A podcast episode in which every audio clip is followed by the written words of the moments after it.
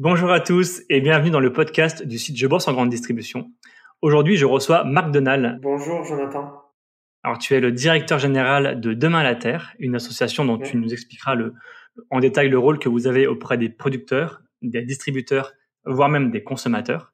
Alors, je t'avoue que je sors un peu de ma zone de confort euh, parce que c'est un sujet de l'agriculture que je ne maîtrise pas du tout, hormis que j'ai un grand-père euh, agriculteur, euh, c'est presque le seul lien que j'ai avec cette thématique. On va commencer par les présentations.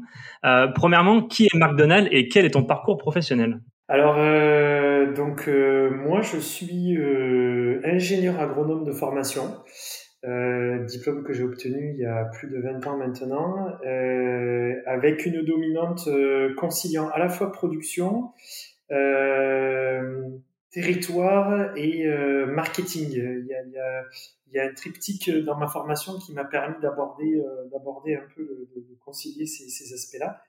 Euh, après, euh, euh, alors j'ai eu la chance de, travailler de travailler un petit peu à l'étranger. J'ai travaillé au Canada notamment, avec une expérience hyper intéressante en, production et aménagement de zones de production, donc principalement des exploitations qui étaient en création ou, en aménagement.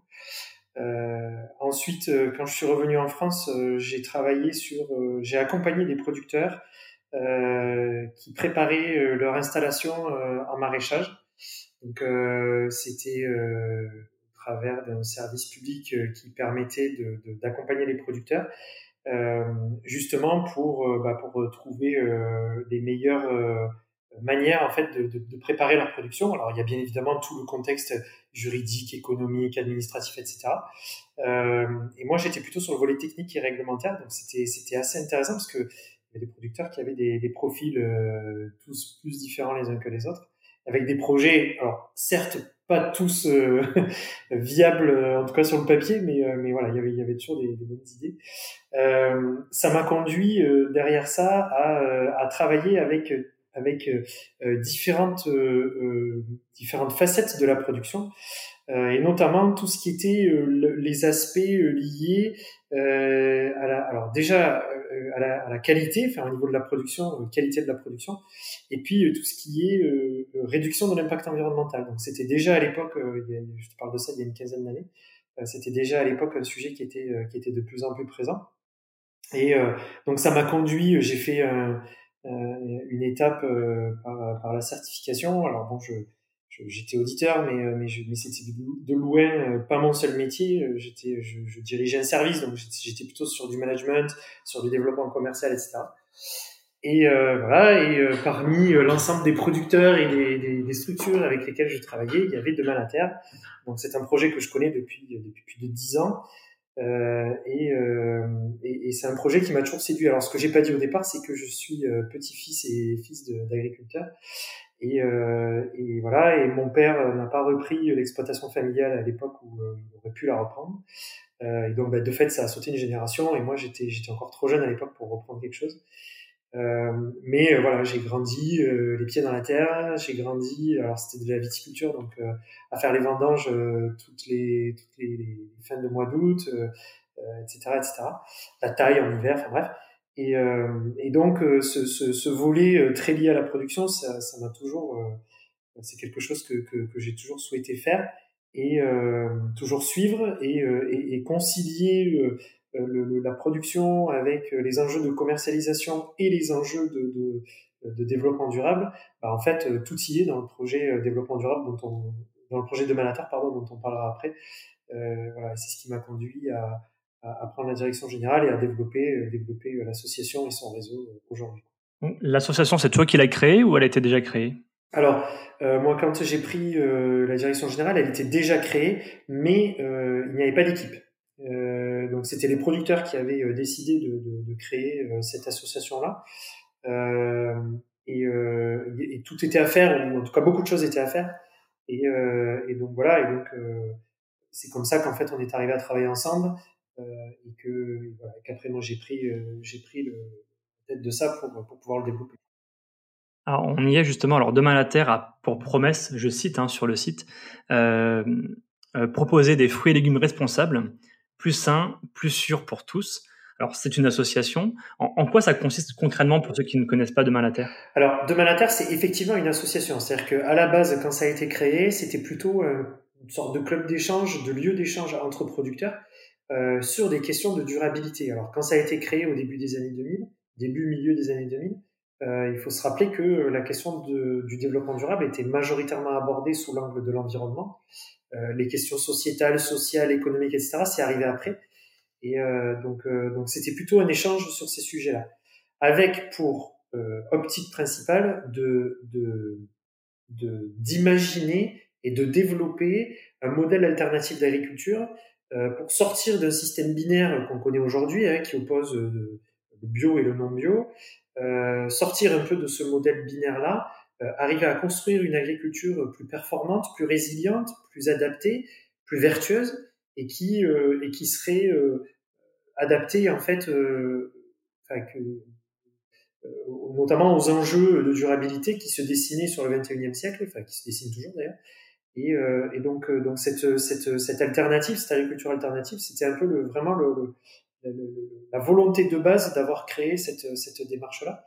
Alors après, bon, je te passe les étapes euh, internes, mais si tu veux, après, derrière, les producteurs se sont dit, OK, on a ça, euh, mais ça serait quand même bien qu'on le fasse savoir. Et si on le fait savoir, ben, qu'on s'en donne des moyens correctement, donc on définit un référentiel d'exigence, euh, avec un label associé qu'on fait contrôler par un organisme indépendant, etc., etc. Ça, ça a été la fin des années 2000, début des années 2010, et toujours avec cette perspective de développer une agriculture alternative qui concilie en fait les enjeux de durabilité, donc environnement, social, économie.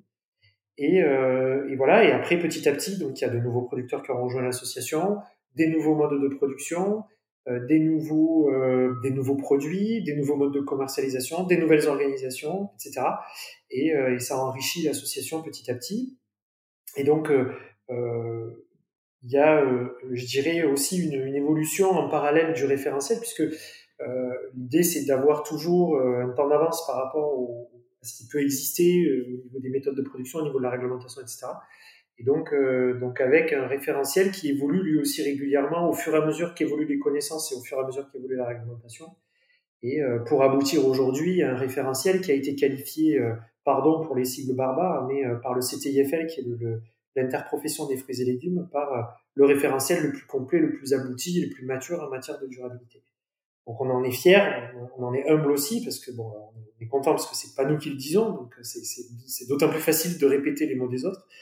Euh, et, euh, et, on sait qu'il faut qu'on continue à travailler dans cette logique de durabilité, ce qui est pas simple parce que euh, aujourd'hui les enjeux souvent on les traite un peu séparément. tu as focus sur les pesticides, puis deux trois ans après, tu as un focus sur les emballages plastiques, puis deux trois ans après, tu as un focus sur les travailleurs détachés, etc.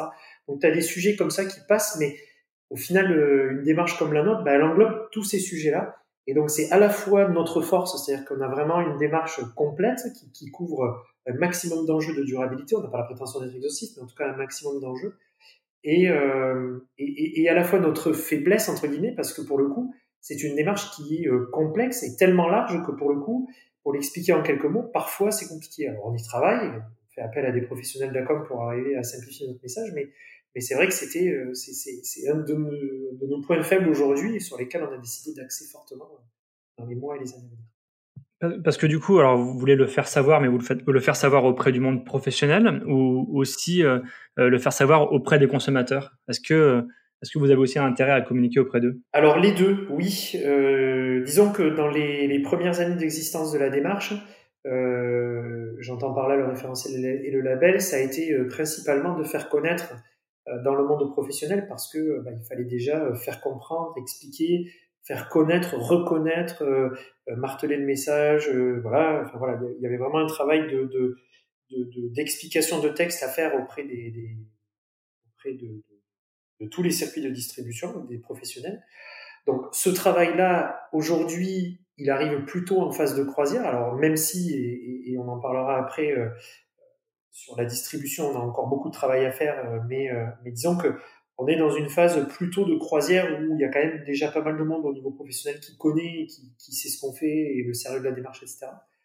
Euh, et, euh, et, donc maintenant qu'on a tout ce socle-là qui est acquis et en parallèle le socle technique, parce que on voulait aussi construire une démarche qui soit vérifiable et qui soit sérieuse, pas porter des allégations sans avoir fait le travail derrière. Donc maintenant qu'on a, on va, qu'on a tout ce travail-là qui, qui, qui, est fait, enfin qui, fait, qui, est bien avancé, bah, l'idée c'est de pouvoir capitaliser pour, pour, communiquer le plus largement. Alors bien évidemment, on différencie les messages euh, selon le, public auquel on s'adresse, plutôt pro ou plutôt grand public consommateur, mais, euh, mais c'est clair que euh, enfin, il faut qu'il y ait un maximum de personnes sensibilisées à notre démarche et, pour comprendre ce qu'on fait et pour comprendre en fait la plus-value que ça peut apporter, à la fois du point de vue business, donc auprès des professionnels, et à la fois auprès du, du, du consommateur, pour lui, pour sa consommation, pour sa santé, etc. Tu, tu parlais euh, tout à l'heure des, des, agriculteurs qui vous ont rejoint dans l'association. Euh, justement, qui sont vos membres? Alors, euh, aujourd'hui, on a euh, plusieurs profils d'adhérents. Si tu veux, moi, dans, dans, dans, notre calcul, donc on a 25 entreprises de mise en marché qui regroupent 450 producteurs. Donc en général, on le présente comme ça. Alors, 25 entreprises de mise en marché, c'est des entreprises quelle que soit la forme, ça peut être des producteurs indépendants, ça peut être des coopératives, ça peut être des organisations de producteurs, etc., qui euh, euh, produisent et mettent en marché leur production. Et après, tu peux avoir euh, euh également des, des, des, groupes de producteurs. Alors, est-ce que c'est des, groupements euh, coopératifs? Est-ce que c'est des organisations de producteurs? Est-ce que c'est des, groupes informels de, producteurs qui ont l'habitude de travailler ensemble sans forcément y avoir donné un cadre particulier? Euh, et donc, c'est là qu'on peut avoir plusieurs dizaines de producteurs euh, qui sont regroupés dans une même, dans une même structure. Donc, on parle d'entreprise de mise en marché parce que bah, c'est ce que les, les, professionnels et les consommateurs vont connaître et reconnaître avec une marque commerciale qui va permettre d'être identifié plus facilement. Et derrière, on embarque plusieurs centaines, en l'occurrence plusieurs centaines de producteurs. Toi qui les, euh, qui les connais bien, ces producteurs et, et agriculteurs, comment, comment ont-ils survécu ces derniers mois avec la crise sanitaire? Euh, est-ce qu'il y a une prise de conscience euh, sur le changement de comportement des consommateurs, euh, voire dans les modèles de distribution aussi? Est-ce qu'on on entrevoit enfin une embellie pour ce secteur qui a été pas mal en difficulté ces dernières années? Alors, je vais avoir du mal à te faire une réponse unique parce que euh, les filières de production sont très différentes euh, et, euh, et, par conséquent n'ont pas toutes les mêmes problématiques. Mais de manière globale, si je fais une vision macro, euh, je dirais que les filières se portent plutôt correctement. Euh, si tu veux, la filière fruits et légumes, c'est une filière euh, un petit peu à part des, des, autres filières de production agricole. Et là, une des premières raisons, c'est que c'est une filière dans laquelle il n'y a pas beaucoup d'intermédiaires. Euh, à la différence d'une production animale ou céréalière ou quoi, où là tu dois avoir euh, des structures de collecte, des coopératives, des, des, stockeurs, des transformateurs, euh, des industriels, etc. Donc, tu as, une chaîne quand même nombreuse d'acteurs qui interviennent sur, euh, pour arriver à un produit fini qui, qui arrive au consommateur. Les fruits et légumes, c'est pas du tout ça. Euh, tu, tu, as un produit euh, qui part du champ, euh, de la parcelle du producteur, qui est conditionné et qui part directement chez le client et qui arrive chez le consommateur tel quel. Alors, parfois avec un peu d'emballage, une barquette, un sachet, peu importe, mais c'est pas des produits qui auront été transformés, travaillés, etc. Donc le fait de réduire les intermédiaires font que c'est une filière relativement courte et c'est une filière euh, qui, pour le coup, euh, n'a pas trop de grosses difficultés au niveau rémunération des producteurs, etc. Alors, on peut toujours faire mieux, on est d'accord, on peut toujours travailler sur la logique de rémunération, de, ruissellement des coûts, etc. Enfin, il y a, des questions qu'on peut toujours soulever, mais c'est pas pas sur cette filière là au niveau agricole qu'il y a le plus de difficultés et le plus d'enjeux je dirais de ce point de vue là euh, après euh, par contre à l'inverse c'est une filière qui a été beaucoup mise en lumière euh, au niveau des, médias euh, du fait de, de, de, la question des pesticides. Euh, c'est un sujet qui est beaucoup revenu. Il y a eu de nombreux reportages qui sont euh, passés à la télé et des reportages à charge qui ont fait du mal dans les filières de production. Parce que bah, parce que tu vois bien avec avec un angle parti pris, euh, sans forcément montrer les contre-propositions qu'ils ont faites ou les améliorations qui ont été portées dans les filières, etc. Et du coup, euh, du coup, c'est vrai que c'est aussi une filière qui est très scrutée avec cet angle-là, du point de vue pesticides, du point de vue résidus, du point de vue euh, euh pollution, etc. Et pour le coup, bah, les producteurs euh, ont un peu le, sentiment de devoir toujours se justifier et d'être plutôt dans une position un peu en mode carapace où on part un peu les coups, quoi. Alors qu'en fait, bah, ils ils ont plutôt tout à gagner, à être plutôt fiers et plutôt plutôt positifs dans le travail qu'ils font et et, et, montrer la qualité des produits qu'ils produisent, les, bons fruits, les bons légumes qu'on a la chance d'avoir sur nos étals, etc. Donc, euh, donc je dirais que c'est un bilan qui est, qui est, qui est pas négatif, euh, mais c'est un bilan qui, montre qu'on a encore du chemin à parcourir euh, et qu'on a encore du, travail d'explication à faire et qu'on a encore du travail de, de, de, de d'assurance et de réassurance euh, par rapport à, tout, ce qui est fait au niveau des, des filières et des exploitations agricoles. Est-ce que la crise sanitaire a été une aubaine finalement pour euh, euh, pour euh, les producteurs et les agriculteurs? On sait que le digital a aussi aidé quelques, euh, quelques entités à se déployer, à vendre en ligne. Est-ce que vous l'avez identifié, vous? Que vous... On, a l'impression, enfin on en a beaucoup parlé pendant la crise, on a l'impression que c'est très vite monté et puis ça retombé un peu comme un soufflet euh, en quelques semaines, en quelques mois. Est-ce que le digital a été une aubaine pour, pour les agriculteurs et les producteurs? Je pense qu'il y a deux aspects dans, dans ta question. Le premier, euh, sur la question d'aubaine, euh, c'est euh, lié en fait à, à l'opportunité de pouvoir vendre avec des circuits de, de, commercialisation, de distribution un peu différents. Euh, donc oui, ça c'est clair que, que ça a été, ça a été l'opportunité de repenser certains, certains modes de commercialisation. Il y, a, y, a y a des éléments qui ont plutôt tendance à se tasser aujourd'hui. Euh, pas à retomber forcément, mais, mais à se tasser, à se stabiliser et à pas forcément évoluer beaucoup plus. Euh, et, euh, et, et, après, euh, le, la question de la digitalisation, alors qui répond en partie hein, dans, ce que tu me demandais tout à l'heure. oui, ça a été, ça a été une, une aubaine pour certains producteurs qui, qui travaillaient notamment avec le circuit de la restauration, etc.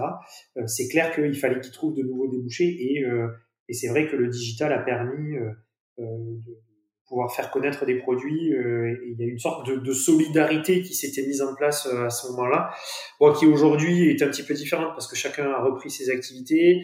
Alors, dans certains cas, on est revenu sur du business as usual, donc voilà. C'est pour ça que je disais, ça a tendance à se tasser, ça n'a pas forcément tendance à continuer à augmenter. Euh, mais oui, le digital, et pas que au niveau de la commercialisation, même au niveau, au niveau communication, au niveau message, au niveau euh, je dirais même euh, travail, technique de travail, la digitalisation, elle a, elle a, elle a monté en puissance, c'est clair. clair. Alors, c'est, euh, pas forcément facile d'avoir des chiffres, effectivement, sur ce tassement. Euh, mmh. comme, qui, qui, a les cartes en main, finalement, pour que demain, on, on consomme mieux, plus sain, plus responsable? Est-ce que c'est euh, les producteurs Est-ce que c'est les consommateurs? Est-ce que c'est les distributeurs? J'imagine que c'est un peu les trois en même temps, mais qui a les cartes en main vraiment pour qu'on pour que demain la, consommation, enfin l'agriculture soit encore soit encore plus euh, plus vertueuse? Alors effectivement, y, a chacun a sa part de responsabilité. Le producteur doit, mieux produire, euh, le distributeur doit inventer des, des, modes de commercialisation qui soient, je dirais, plus plus efficients du point de vue partage de valeur, mise en avant des, des, efforts que font les producteurs, etc. Et le consommateur euh, il, il, a un rôle à jouer. Au final, c'est quand même lui qui, qui paye, c'est lui qui achète la marchandise, c'est lui qui achète le, le, le produit, c'est lui qui sélectionne ce dont il a envie. Bon. Euh, mais après, c'est un peu le chat qui se prend la queue. C'est-à-dire qu'il sélectionne ce qu'il a envie, mais il va sélectionner parmi ce qu'on lui propose. Donc, euh, euh, est-ce que ça veut dire que l'offre doit évoluer? Pour que l'offre évolue, il faut que le producteur il ait d'autres choses à proposer. Enfin voilà, c'est un peu, c'est un peu un cercle, alors vertueux ou pas vertueux, chacun il verra midi à sa porte. euh, c'est un peu un cercle et, et, et il faut que, que, que, chacun en fait euh, trouve son, son, son rôle. Alors, là où c'est le plus compliqué, c'est que le consommateur alors autant les, producteurs et, la distribution ont l'habitude de travailler ensemble, même si parfois le dialogue n'est pas toujours fluide, globalement, bon, euh, voilà, ils arrivent à se parler, ils arrivent à se comprendre plus ou moins, ils arrivent à, avoir un, discours qui est plus ou moins commun.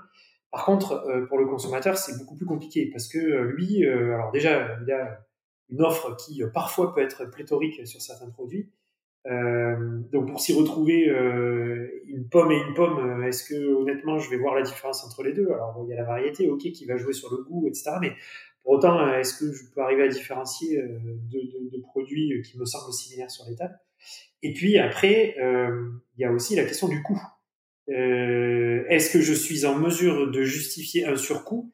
Est-ce que l'origine en tant que telle, le fait que ce soit un produit français, est-ce que c'est un argument suffisant pour en justifier un coût particulier?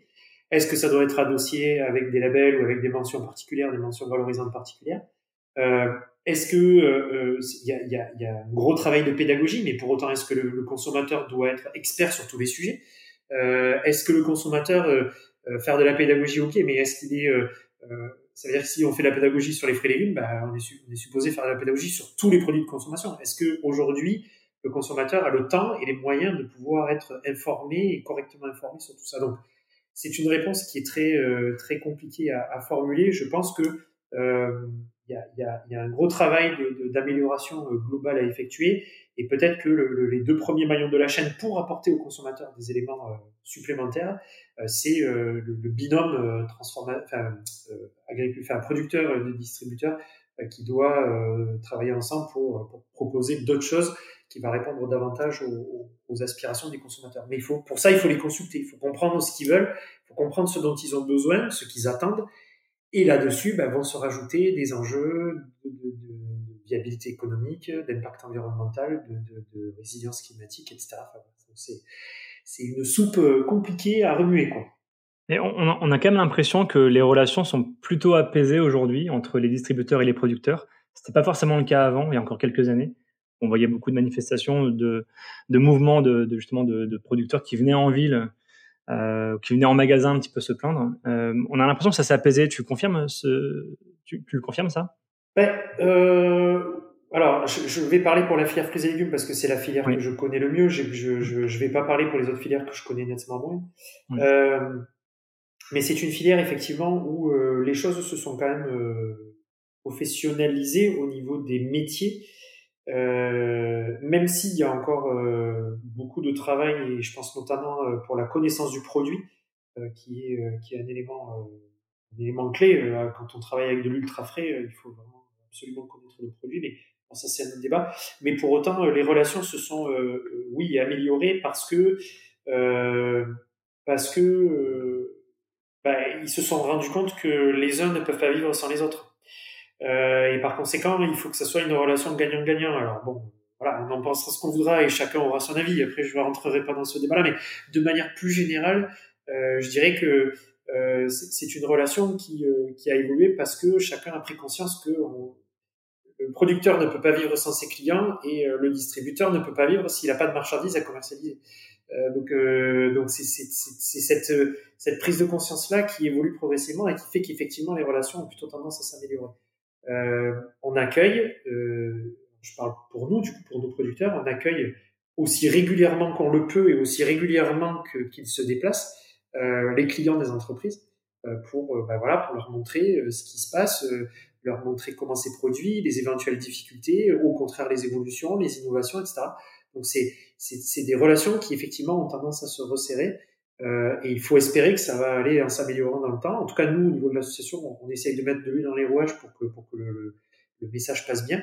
Mais, euh, mais voilà, il y a, y a, effectivement euh, des choses qui se sont un petit peu améliorées dans le temps et on espère que ça va continuer à s'améliorer. Sur le sujet vaste de l'agriculture, tu parlais au tout début d'un peu de RSE. oui. Dans un monde idéal, que serait l'agriculture de demain? L'agriculture de demain, euh, je pense qu'il y a trois aspects euh, qu'il va falloir euh, garder en tête. Euh, c'est premièrement, il faut qu'elle soit multidimensionnelle, euh, c'est-à-dire euh, environnement social et économique. elle ne peut pas être que l'un ou que l'autre, ou que pesticides, ou que eau, ou que etc. Enfin, c'est, c'est, ça me paraît de plus en plus compliqué de, de, de, de, rester focalisé sur un seul sujet. Euh, deuxième aspect, il faudra qu'elle soit euh, climato-résiliente ou sobre du point de vue climatique. Euh, ça aussi, c'est un enjeu qui est fort, alors qui répond un peu à la question environnementale dont je parlais tout à l'heure, mais il y a une logique de climat qui va falloir vraiment intégrer une bonne fois pour toutes, à la fois dans les dans les systèmes de production et à la fois dans les dans les productions elles-mêmes. Qu'est-ce qu'on produit, où et quand? C'est un sujet qui est qui est pas négligeable. Et, euh, et le, le, troisième point, c'est euh, la, la, capacité à nourrir les populations. Parce que ben, voilà, on a une population qui grandit, qui euh, se développe, etc. Il va falloir qu'on continue à, à, produire pour la nourrir, mais on n'a pas une place extensible sur la planète. Donc, euh, donc euh, il va falloir trouver les bons compromis pour continuer à nourrir, nourrir la planète sans la détruire et, et, et, en répondant à ces enjeux de qui grandit. bon, c'est des réponses très macro, mais, mais je pense que l'agriculture de demain, il va falloir qu'elle soit capable de concilier ces aspects-là pour arriver à, bah, continuer à faire son travail, le, travail premier qui est de produire pour nourrir. Euh, pour continuer à faire ce travail-là sereinement, il va falloir qu'elle soit capable de répondre à ces enjeux. Est-ce que tu penses qu'on peut, enfin, un pays comme la France peut aussi tendre vers l'autonomie euh, alimentaire? Est-ce qu'on est capable de produire suffisamment pour euh, la France? Et pas, euh, pas se contenter des fois d'importer ou d'exporter Non, non, je pense pas qu'on soit capable de, de, produire tout ce qu'on consomme. Euh, si je prends un chiffre, euh, un chiffre qui va parler, prenons le cas de, de, la, la, consommation de fruits et légumes en France. On consomme à peu près, alors c'est des chiffres à la louche, hein, mais on consomme à peu près 26 millions de tonnes de fruits et légumes par an. On en produit sur le territoire français 13 millions. Bon, déjà, ça permet de, montrer qu'il y a au moins la moitié qui viennent d'ailleurs. Euh, je pense pas qu'on soit capable de, tout produire. On est capable très certainement de ramener de la production en France, ça oui. Il y a des filières qui n'existent pas ou qui n'existent plus. Euh, alors, euh, bien évidemment, quand je dis ça, euh, je dis ça en tenant compte des questions liées au climat, au terroir, etc. Bien évidemment, on va pas s'amuser à ramener des productions tropicales qu'on ne peut pas produire sous nos latitudes. Mais mais il y, a des, filières de production qu'on n'a pas ou plus en France et qu'on pourrait très bien ramener. Il y a des filières de production que l'on pourrait conforter. Il y a des filières de production qui existent, mais dont, euh, mais dont la consommation est faible par manque de connaissance du produit euh, auprès des consommateurs. Euh, donc je pense qu'il y, y, a un travail à faire déjà de, de, ramener une part de production sur notre territoire. Mais, euh, mais on ne sera pas capable de produire euh, tout ce que l'on consomme, ou alors euh, ça veut dire qu'il va falloir qu'on supprime euh, beaucoup d'éléments de notre consommation et se recentrer sur uniquement ce qu'on est capable de produire chez nous. Et même parmi ce qu'on est capable de produire chez nous, est-ce qu'on est capable de produire la totalité de ce qu'on serait en mesure de consommer? J'en suis pas certain. Finalement, quand on dit aux consommateurs consommer local, donc finalement c'est oui, mais mais finalement faites avec ce qu'on avec ce qu'on propose parce que l'offre elle est pas pléthorique finalement. Bah, tout dépend ce qu'on entend par local. Euh, S'il s'agit d'une production qui est effectuée dans son pays de consommation, alors oui, euh, on peut parler de local. Et, euh, et dans ce cas, on va faire en sorte que la production française soit d'abord valorisée et préférée. donc là, oui. Pour toi, local, c'est l'échelle du pays déjà. Quoi. Bah, de mon point de vue, oui. Commençons déjà par, ramener la production, un maximum de production sur le territoire français. Ce sera déjà une bonne chose de faite. Après, il faut garder en tête que c'est un petit peu ce que je disais tout à l'heure, euh, toutes les productions de fruits et légumes ne sont pas possibles dans toutes les régions. Parce que la notion de local, si, on prend la notion de local telle que de nombreux consommateurs peuvent l'avoir en tête, ça veut dire euh, autour de chez moi, quoi. Sauf qu'en fait, euh, il faut garder en tête que toutes les productions de fruits et légumes ne sont pas possibles dans toutes les régions. C'est ce que je disais, les questions de climat, de terroir, etc. On mange une banane, même si elle vient des Antilles françaises qui sont le territoire français, bon, bah, elles ont quand même parcouru 8000 km en avion pour, ou en bateau pour arriver pour arriver en métropole. Euh, mais à plus petite échelle, euh, je veux consommer des fruits à noyaux. Bon, bah, c'est majoritairement sur l'arc méditerranéen. J'habite à Lille, ça voudrait dire que j'aurais pas le droit de manger de fruits à noyaux pendant l'été. À l'inverse, euh, euh, l'endive est majoritairement produite dans le nord, ça veut dire que j'habite à Perpignan ou à Toulouse, je peux pas. Bah, voilà. Donc bref, c'est aussi c'est aussi cette logique-là qu'il faut entendre euh, quand on parle de local. Euh, tout dépend où on met la frontière, mais de mon point de vue, commençons déjà par travailler sur la production française et à consommer notre production je pense que déjà la notion de local, là, elle sera euh, déjà euh, pas mal, euh, pas mal résolue, ou en tout cas, on y répondra en grande partie. Alors, j'ai lu aussi que tu participes beaucoup, ou tu parles beaucoup de RSE quand tu parles d'agriculture. tu parlais un tout petit peu de pesticides juste avant. Oui. quelles, quelles, sont les autres innovations sociales et environnementales techniques dans l'agriculture aujourd'hui? Euh, alors, il y, a beaucoup, euh, c'est même toi qui, qui, en a un peu parlé tout à l'heure, il y a beaucoup de, de, sujets relatifs au digital. Euh, l'agriculture de précision, l'agriculture digitale, les, outils informatiques et techniques euh, qui peuvent être déployés euh, pour, euh, pour les productions, que ça soit de, de la connectique, que ça soit des applications pour du pilotage, etc. Il y a plein de solutions qui sont développées par rapport à ça, et je pense effectivement qu'il y a déjà un axe de, travail d'amélioration, en tout cas de, d'enjeux futurs qui peuvent être pris à ce niveau-là. après, je pense que les innovations, les innovations au niveau environnemental principalement, euh, ça va être des, euh, des, des, des, modes de production qui n'existent peut-être pas encore, mais qui vont répondre à ces enjeux climatiques dont je parlais tout à l'heure. Euh, et ça, c'est des sujets euh, sur lesquels, euh, nous, au niveau de Demain la Terre, on a pris le sujet à bras le corps, mais, je pense que de manière générale, c'est l'agriculture qui, doit travailler pour trouver des solutions par rapport à ces enjeux climatiques qui vont être de plus en plus forts. On l'a vu cette année, euh, on s'est mangé une, période de gel euh, en plein là où il fallait pas, en pleine floraison pour, euh, les, productions arboricoles et, et, ça a vraiment été compliqué. Donc, ce sont des choses qu'on ne peut pas anticiper, qu'on ne peut pas prévoir et qui, de fait, ont des impacts très forts sur les productions. Donc, est-ce qu'il y a quelque chose à faire là-dessus? Oui, je pense, et, il faut trouver les réponses par rapport à ces enjeux. Et après, au niveau social en tant que tel, euh, bah, c'est euh, des innovations euh, également managériales, des innovations. Je, je, je, pense même que la première innovation qui devrait y avoir dans l'agriculture, c'est faire comprendre et faire aimer les métiers de l'agriculture. Parce que c'est une vision qui est parfois un peu archaïque de, de la production agricole. on a l'impression, quand on parle avec certains, que c'est les bottes, le chapeau de paille et le tablier. alors qu'en fait, être producteur, c'est bien plus complexe que ça. Et euh, alors, il y a les métiers qui sont très liés à la production, mais après, il faut aussi comprendre qu'il y, y a, tout plein d'autres métiers autour qui gravitent, euh, que ce soit de la gestion des RH, de la comptabilité, du marketing, de la communication, de l'informatique, etc. Enfin, c'est de la logistique.